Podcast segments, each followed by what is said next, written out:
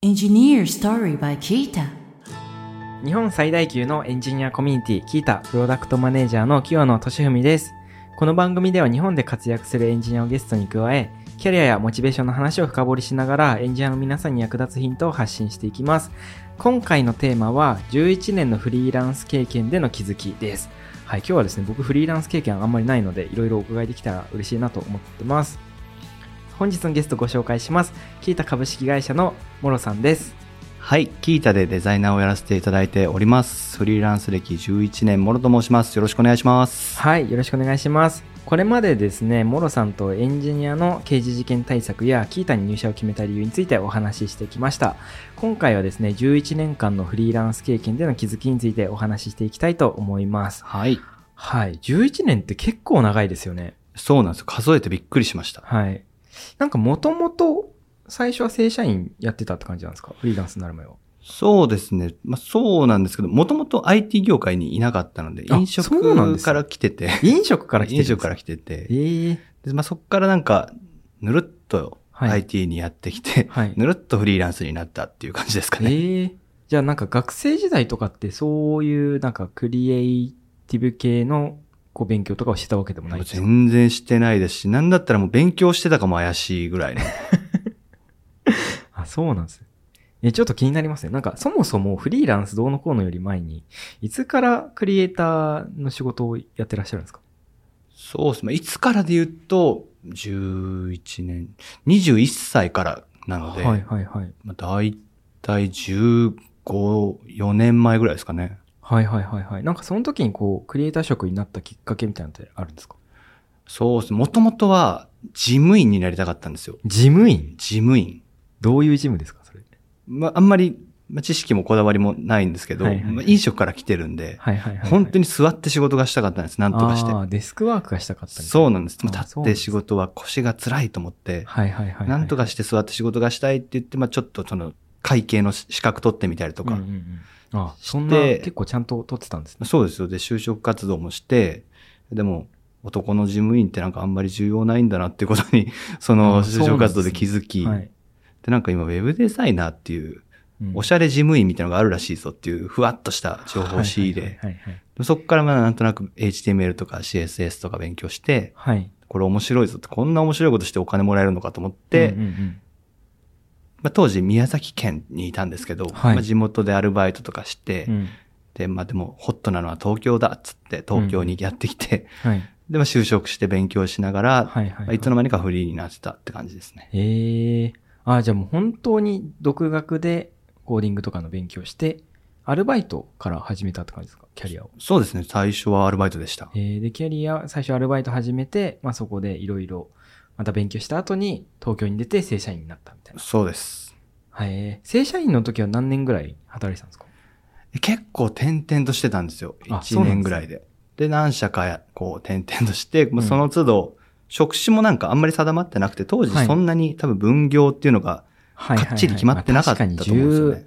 4、4、5年前ぐらいってことですもんね。そうですね。なんかデザイナーもコード書いたり、はいはいはい。時にはプログラミングしたりとかもありつつ、うんで、ふわっとマーケティングとかもなんか面白いぞ。まあ当時バズっていう言葉もなかったですけど、はい。なんかすごく目立つ嬉しいと思って、はい。まあいろいろやってるうちに、はい。まあフリーでって感じですね。はいはいはい。そっか、14年前とか。だからその時のインターネットというか、そういうウェブ業界ってどういう雰囲気だったんですか？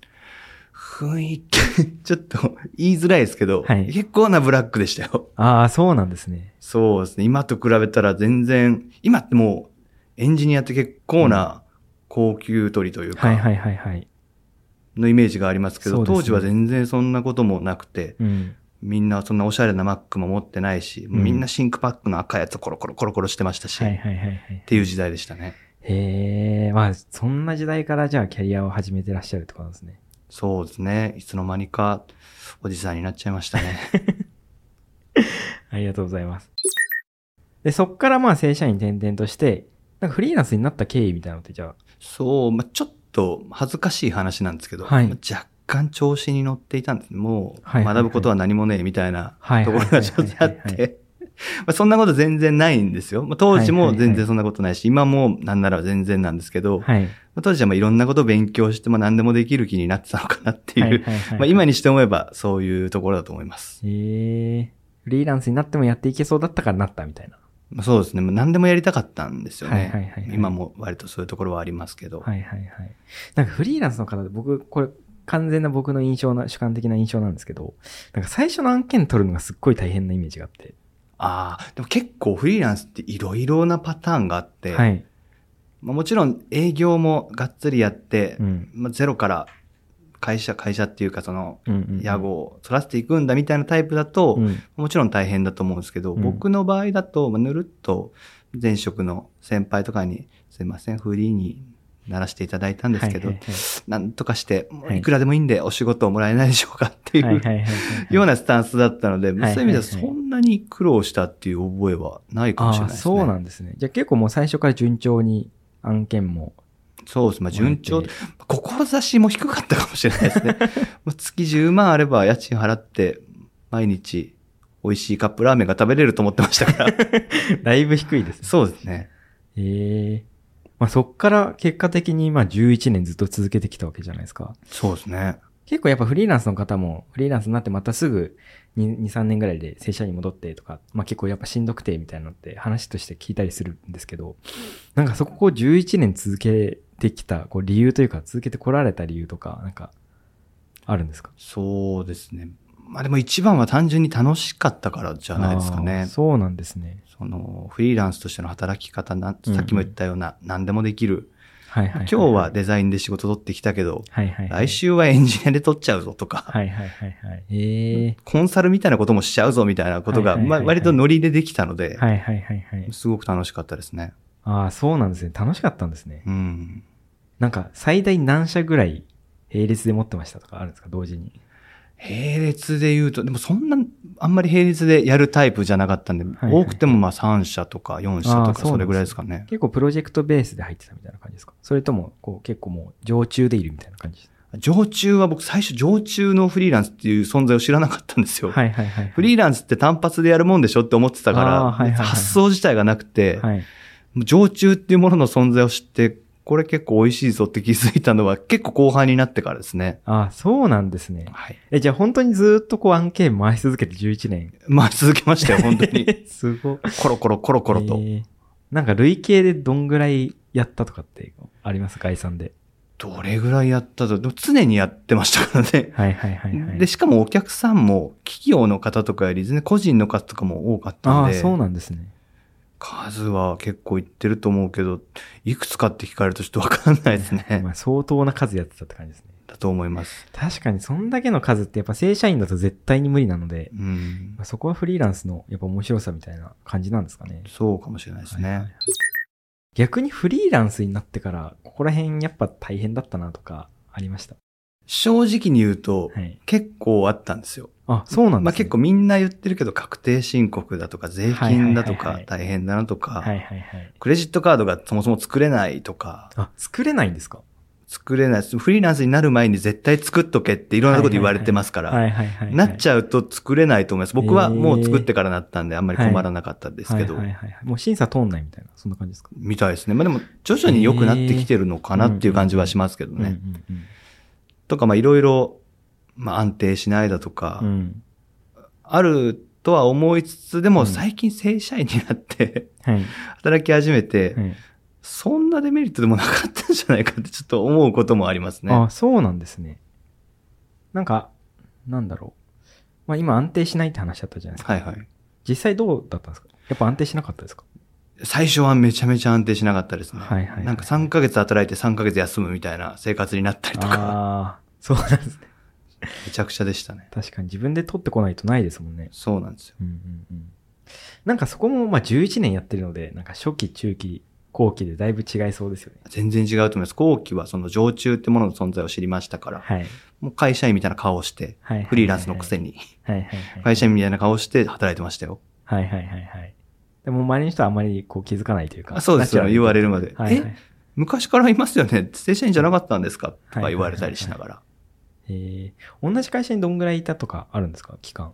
あ、でも、最大で。前職とかは5年ぐらい。あ、5年？だと思いますだいぶ長いですね。そうなんです。あの、ちょっとぶっちゃけトークになるんですけど、はい。裁判中ってちょっとうかつに転職というかできないじゃないですか。そっか。新規にバレて切られたりしたら大変っていうところもあったりして、でもすごく好意的なところだったので、前職がすごくお世話に、長くお世話になりました。うんうんうんじゃあもう基本的にそこでメインでやりつつ、まあ細かいのも、まあもらいつつみたいなそうですね。そんな感じです。へえ、そうなんです。確かにまあなんかフルで入っちゃえば変わんないですもんね、正社員と。うん、そうですねうん。うんうん。ありがとうございます。まああんまり変わらなかったって話ありましたけど、まあでもここら辺は違かったなとかってあります？ああ、会社員になって良かったことみたいなああ、そんな感じじ。です。まあ良かったこともあれば多分悪かったこともあるとは思うんですけど。うーん、そうですね。まあ、これもちょっとうん。個人的な事情になるんですけど、うん。住宅ローンってあるじゃないですか。はいはいはいはい。住宅ローンどうやらフリーだと大変だぞっていう話を随所から聞いていて、はい。でそこにひよってうん35までに就職しなきゃなみたいな意識もずっとあったんですけど、うなんですね。まあ、今まだ入社したばっかなんで、はい現時点でその住宅ローンに挑むことはできないですけど、うんうんうんもうちょっとしたらそこですごくありがたみを感じるんじゃないかなと思ってはいますあ。あ、なるほど。なんかいわゆる社会的信用度みたいなのがやっぱりだいぶ違うんですかね。そうだと思いますああ、ね。なるほどな。ありがとうございます。なんか他あったりします？他ですか？うーん、そうだな。逆にここ変わらんなとか。まあさっきの話もありましたけど。ああ、常駐で言うとあんま変わんないですね。うんうんじゃあ逆に大変になったところで言うと、うん。はい。組織の一員になるっていうところで、はい。今までってうんあんまり会社のはい。企業理念とか、はいはいはいはい。社長の一言とか、はいはいはいはい。そういうものに対してすごく疎かったというか、あんまり関心を寄せてなかったんですけど、まあ、いわゆるタスクベースというか、そこに対してコミットしていくみたいな感じですもんね、多分フリーランス。そうですね、まあ、仕事だけしてればいいんでしょみたいなうんうんうんのが許されていた部分も、まあうんある種あると思うんですけど、うん最近その組織に入って、まあいろいろ、ただ仕事をするだけじゃなくてやることがあるなっていうふうには思ってます。ああ、なるほど。ありがとうございます。なんか領域とか、その範囲とか、責任的な違いとかってないですか？ああ、それもそうですね。あんまり意識してなかったとか、まあ意識せずに来られたってことはうん。重くなかったんだろうなとは思います。ああ、はいはいはいはい。なるほど。まあなんかいわゆるやっぱり正社員のこう役割的なところで言うと、やっぱりこうタスクやるだけじゃなくて、やっぱ作っていくとか、こううん考えていくっていうのがやっぱり役割としてはすごい、こうなんだ、求めるからこそ正社員として入ってもらうみたいなのってあると思っていて、うん。まあ、僕もやっぱりそのマネージャーとして人を取ったりするのは、やっぱそういう観点とか見てたりするので、なんかそこら辺とかってどうですか？あんまり変化ないですかそこも？そうです。まあ得意ではないんですよ、やっぱり。ずはいはいっとフリーだったから。はいはいはい。得意ではないんですけど、はいやっぱりそのチームの一員になりたいなっていうところから来ているので、うん。得意ではないながらもなんかそれを求められるのがちょっと、まあ、うん嬉しいじゃないですけど、あ、これが人権か、みたいなはいはいはい。気持ちはちょっとありますね。ああ、なるほど。じゃあこれから頑張っていくみたいな感頑張じですかね。ります。はい。よろしくお願いします。頑張ってください。まあ、あと他ちょっと聞いてみたいなっていうところで言うと、こう、振り返ってどうだったかみたいな、やっぱぶっちゃけ聞きたいなと思ってて、この、まあ、正社員になって今3ヶ月ですけど、まあ、その前の11年間、振り返ってみて自分にとってなんかどういう時間だったみたいなのってあります？ああ、そうですね。11年間フリーランスの期間ってことですよね。はい。ちょっと社会人としてお恥ずかしい答えになるんですけど、うん。ただひたすら楽しい時間でしたね。作っああ、そうなんですね。作りたいものを作って、りうんうんうん。時には誰かに感謝されたりもしながら、うんうんうん。で、お金がもらえるっていう、はい。すごく充実した時間だったと思います。はいはいはいはい。そうなんですね。なんかまた戻りたいなとかあります？いつか。そうですね。いつかはそうかもしれないですね。はいはいはい。はい。とりあえずギターで頑張っていってくれると嬉しいなと思ってます。まあここまでで結構フリーランスのところについていろいろお伺いしてきましたけど、はい。なんかフリーランス、こんな人向いてるとか、こういう人にお勧めしたいとかあります？そうですね。フリーランスおすすめ。え結構身も蓋もないことを言っちゃうと、はい。今でこそ僕は割とマシになったんですけど、うん。当時どんなに頑張っても朝起きられなかったんですよ。そうなんですね。そうなんです。はいはいはい。で会社員になってそれ言っちゃうと、うんいや、意識が低いからだって怒られちゃうじゃないですか。うんうんうん。でも僕としては、いや、血圧が低いんだってずっと思ってたんですよ。はいはいはいはい。そういう人にはおすすめできるかもしれないですね。朝弱い人。朝弱いなんか他あります朝弱いが。そうですね。まあじゃあちょっと朝弱い人とは違ってくるんですけど、はい夜強い人ですかね。ああ、逆に？夜遅くまで元気いっぱいに働ける人なんかだと、はいフリーランスだと、さぞ活躍できるだろうなと思います。そういう意味で言うと、時間に縛られたくない人とか向いてるんですかね？そうですね。あの、平日休みとかが好きな人とかは。土日お仕事すれば大体のことは挽回できますから。はいはいはいはいはい。なんか逆にフリーランスの方って、そこがこう自由が利きすぎて、なんかプライベートと仕事のこう、境界がめっちゃ曖昧になってるみたいなイメージなります。なります。絶対なりまなんかす。そこら辺ってなんか工夫してることとかありました？僕の場合は、ごっちゃになっても嫌じゃなかったですね。ああ、そね そもそ、も何かを作ること自体が楽ししい日常だったので、特に仕事だっていう感覚がむしろうん。うんうんうん。それほどなかった、なんかプロ意識に欠ける発言になっちゃうかもしれないですけど、はいはいすごく楽しくやらせていただいてましたね。うんうんうんうん。いや、やっぱりシンプルにそのフリーランスっていうもの自体が楽しめる。まあ、その時間とかにまあ、あんまり縛られないし、自分がまあ、言っちゃえば、こうやりたい案件ができるみたいな。うん、上手ですね、まとめるの。ありがとうございます。そんな感じだと思います。そうなんですね。なんか逆にこういう人はやめた方がいいかもとかってあります？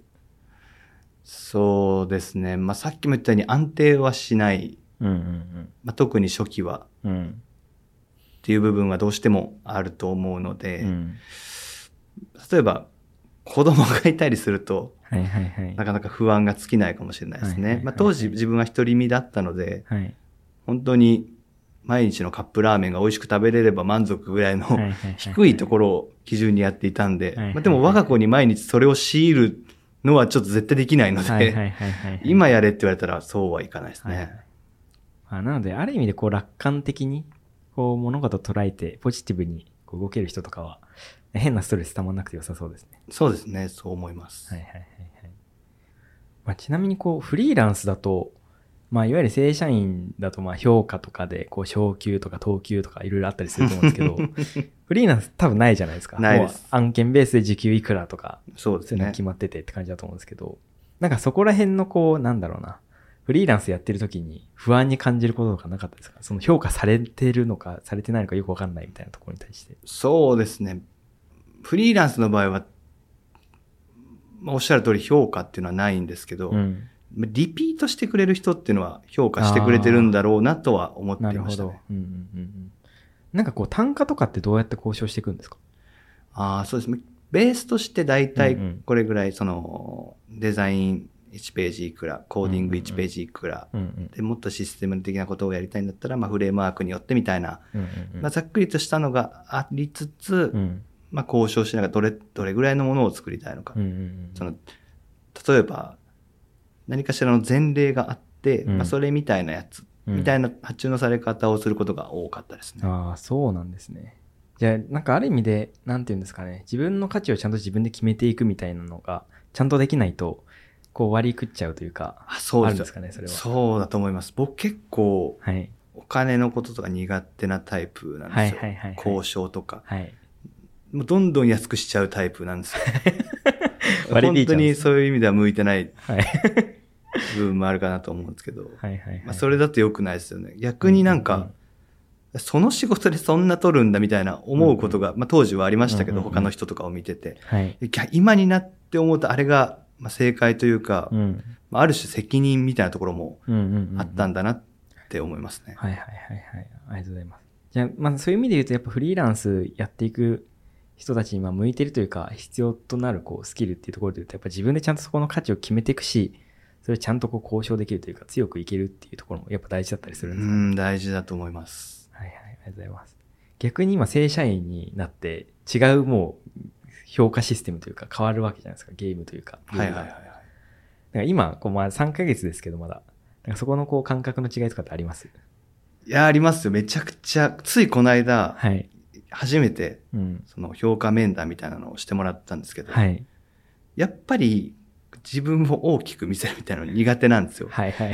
こんなことしましたってアピールしたくない自分がどうしてもいるんですよ。そうなんです。自分は大したことがないんで、粛々とやらせていただきますっていうスタンスなんですよね。はいはいはい。多分ベースが。はいはいはい。っていうのもあって、まあ難しいなって思いました。はいはいはい。まあ確かに、まあ会社のこう評価面談とかも、いかにやっぱ自分が出したこう、成果とか、自分のスキルっていうのをストレートにこう上司に伝えていくか、みたいなのってやっぱ大事な気がするので、まあ、さっきのその交渉力というか、こう、うまくコミュニケーションを取って自分の価値は自分で決めていくみたいなのは、なんかフリーランス、正社員問わず必要なのかもしれないですね。うん、そうですね。うん。逆に僕の場合は、うん。自分の価値は自分で決めていく意識が強すぎて、うん。他の人にどう思われようがいいんですよ。はいはい。っていうところもあるんですね、きっと。ああ、なるほど。それを別に伝えなくていいやって感じになっちゃう。すごい。自己肯、いわゆる自己肯定感めちゃくちゃ高いタイプですね。それで言うと。そう言われるとなんか抵抗ありますね。す すごいなんか困ったやつみたいになります周りの評価はどうでもいい。自分がこう決めた、この評価が自分の評価だって言えるのやっぱ自己肯定感なのかなと。ああ、なんか急に嫌になってきました。あ いや、すごいいい。いいと思います。自己肯定感高いのって。りがとうございます。りがとうございます。まあ、さっき、こう、フリーランスに、まあ、なった当初、こう、知り合いから案件もらっていくって話してたと思うんですけど、なんかそこから、こう、次のステップとして、こう、継続的に案件を取っていくとか、増やしていくみたいなところって、なんかどういう動きとかしてました？自分の場合は最初、個人で、個人開発みたいなことも結構やっていて、はいはいはい。で当時作ったものを、まあ、普通に世に出して、うん。まああわよくばそのプロダクトで食っていきたいなみたいな気持ちもあったんで、まあいろいろ出してたんですよね。今となっちゃなくなってしまったものもいっぱいあるんですけど。っうん。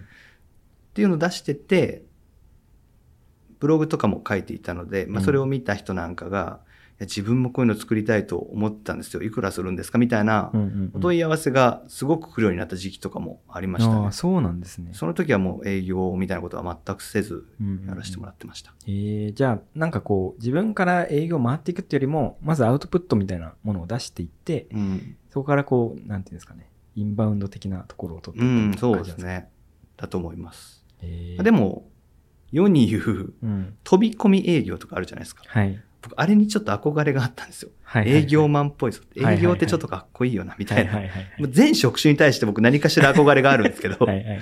やってみたくて、はい飛び込み営業なんかもやってみたりしました。へーまあ全然ダメでしたけど。ああ、そうなんですね。はい。面白いな、確かに。あれですもんね。だってフリーランスってことは別にルルールないというか。そうなんです何やってもいいんで何やったっていいですもんね。まあ、ここまででフリーランスのまあ違いとかいろいろ聞いてきましたけど、ぶっちゃけ、はい。まあ今正社員に戻ったわけじゃないですか。はい。フリーランスと正社員どっちの方が自分合ってるなと思います。正直に言っていいですか、はい。多分フリーランスの方がああ、そうなんですか。はいでキータにいても、はい。めちゃくちゃ言われるんですよ。はいはい。インクリメンツっぽいねとか。ああ、はいはいはい。まあ昔の聞いた。そう多分ですね、ちょっとどこかしら出ちゃってるんでしょうね、社会人っぽくなさが。ひょうひょうとしてる感じはありますね。本当ですか？そんなつもりないですけどね。はいはいはいはい。まあなんかそこも、まだだって正社員になって何ヶ月ぐらいですか今？まだ3、4ヶ月ぐらいですかね。はいはいはい。まあそりゃそうですよね。11年フリーランスやってたら、そっちの方がまあ、合ってるというか。そうです。これから徐々に、はい。七三とかにも挑戦して。はい。そんなのないですけど別に、ルールで。正社員ライフにも慣れていってくれると嬉しいなと思ってます。はい。楽しみながら頑張らせていただきます。はい、ありがとうございます。まあ、さっきその信用度の話とかあったと思うんですけど、まあ前回その組織で働きたいみたいな話もしたかなと思います。なんかそこもこうなんだろうな。なんでこう感じていたのというか、こう、正社員になることでなんでそこを、あ、正社員になるプラス、まあそういう組織で働くみたいなところをなんでこう求めていたのかみたいなのもあります？ああ、そうですね。まあ11年フリーランスをやっていたところからもはい。わかると思うんですけど、はい。結局僕って何かを作るのが好きな人なんですよ。はいはいはいはい。っていうところで、まあ、前回もちょっと触れてもらったんですけど、うんギターを作ってみたりだとか、はいはいはい。まあ、そのデザインとかフロントとかもいろいろやらせてもらったりだとかして、うん。何でもやりたかったんですけど、うん。言うて一人でできることって結構限度があるなっていうのを感じ始めていて、うん。うん。やっぱギターとかもまあ作ってみたんですけど、設計から、工場の人に発注してみたりだとか、海外にプロモーションしてみたりだとか、いろいろやったんですけど、どうしても一人でやるとスピード感が出なくて、あれもただギター1個作っただけなのに2年ぐらいかかってるんですよ、ね。あ、そうなんですね。そうなんですよそんなやってたんですね。そんなやってました、実は。へまあ、仕事の傍らでですけど。まあ、すごく大変だなっていうのもあって、うん。で、これからもっといろんなものを作っていくためにどうしたらいいんだろうっていうのを考えたときに、まうん。あ、一人じゃ無理だから、まあ、やっぱりどこかしらのチームでもっと大きなものを作っていきたいっていう気持ちがあって、うんうんうんまあ、さっき言ってたような就職活動みたいなことを始めたっていう経緯ですかね。はいはいはいはい。なるほど。ありがとうございます。まあ実際、正社員になってみて、なんかそこら辺のこう、大きいことをやっていきたいみたいなのは、なんかこう、フリーランスの時と比べてできてるなって感覚はあります。いや、それはもうすごくありますよ。キータっていうプロダクト自体がやっぱりすごく大きいですし、うん。前回ちょっと褒めてもらったというか、うん。刑事事件対策まとめみたいなうんうんうん。のをキータに上げさせてもらって、うんうん結構見てもらったんです。10万うんうん PV とか、うんうんうん。すごいたくさんの方に見てもらって、もういろんな方に、うん。モロさんバズってたね、みたいな、うんよかったよ、みたいな、言ってもらった次の日のうん。朝会でう、ん。グラフ見るじゃないですか。うん。もう全然、全然いつも通りのグラフなんですよ。はいはい あ、あれはちっちゃいんだっていうのを、ひしひしと感じながら、もっと大きいもの作れるように今後頑張っていこうかなと思っています。ありがとうございます。やっぱりもうそこを、やっぱり僕も、まあもう入社のところは、まあ先行でやってた身なので、そういう大きいことを、モロさんにややっていってほしいなと思って、まあキータも採用してたりもするので、ぜひ、いろいろ遠慮せずにやっていってくれると嬉しいなと思ってますし、まあ、ちょっと僕、斜め横の組織というか、あの、直下のマネージャーは別にいたりすると思うので、なんかうまくコミュニケーション取ってやっていってくれると嬉しいなと思ってたりします。はい。丸投げじゃないですか。はい。はい、モロさん、3回にわたりありがとうございました。もう僕もですね、普段一緒に働いてるはずなのに、ほとんどこう聞いたことない話ばっかだったので、すごい楽しかったなと思ってます。はい、最後にですね、リスナーさんに向けて何かこうメッセージとか感想とかあればお願いします。はい。これまで全3回、拙いおしゃべりにお付き合いいただいてありがとうございました。そうですね。まこの度、まあ、私もキータの正社員としてまジョインさせていただいて、まあ自分自身エンジニアリングみたいなこともしますし、まあ、ものづくりみたいなところもすごく大好きなので、まあ、そういったところと、まあ、キータのミッションのエンジニアを最高に幸せにするっていうところをつなげてこれからもっと貢献していけたらなと思っておりますのでよろしくお願いしますはい、モロさんありがとうございました。またですね、機会あれば、あの、ポッドキャスト参加していただけると嬉しいなと思ってるので呼、んでもらえるんですか、はい、お待ちしております。ありがとうございますそんな感じですね、モロさんとは3回にわたりいろいろお話ししてきました。本当にですね、あの一緒に働いてるはずなんですけど、やっぱこういう話ってこう、こういう場がないと 話せないので、すごい僕にとってもこう面白い時間になったなと思ってます。これからもですね、なんかこう困りごととかあったら、モロさんにも相談したいなと思いますし、はい、もうキータをこうどんどん改善していってくれるんじゃないかなと思ってるので、とても僕も期待しています。はい、モロさんとはですね、前回キータに入社を決めた理由について、そして前々回はエンジニアの刑事事件対策についてお話ししていますので、ぜひこちらのエピソードもお聞きください。さて、この番組では感想や質問、リクエストなどお待ちしております。番組詳細欄にあるリンクよりお気軽にご投稿ください。Twitter ではハッシュタグエンジニアストーリーをつけてツイートしてください。そして Apple Podcast や Spotify の Podcast ではレビューもできますので、こちらにも感想書いてもらえると嬉しいです。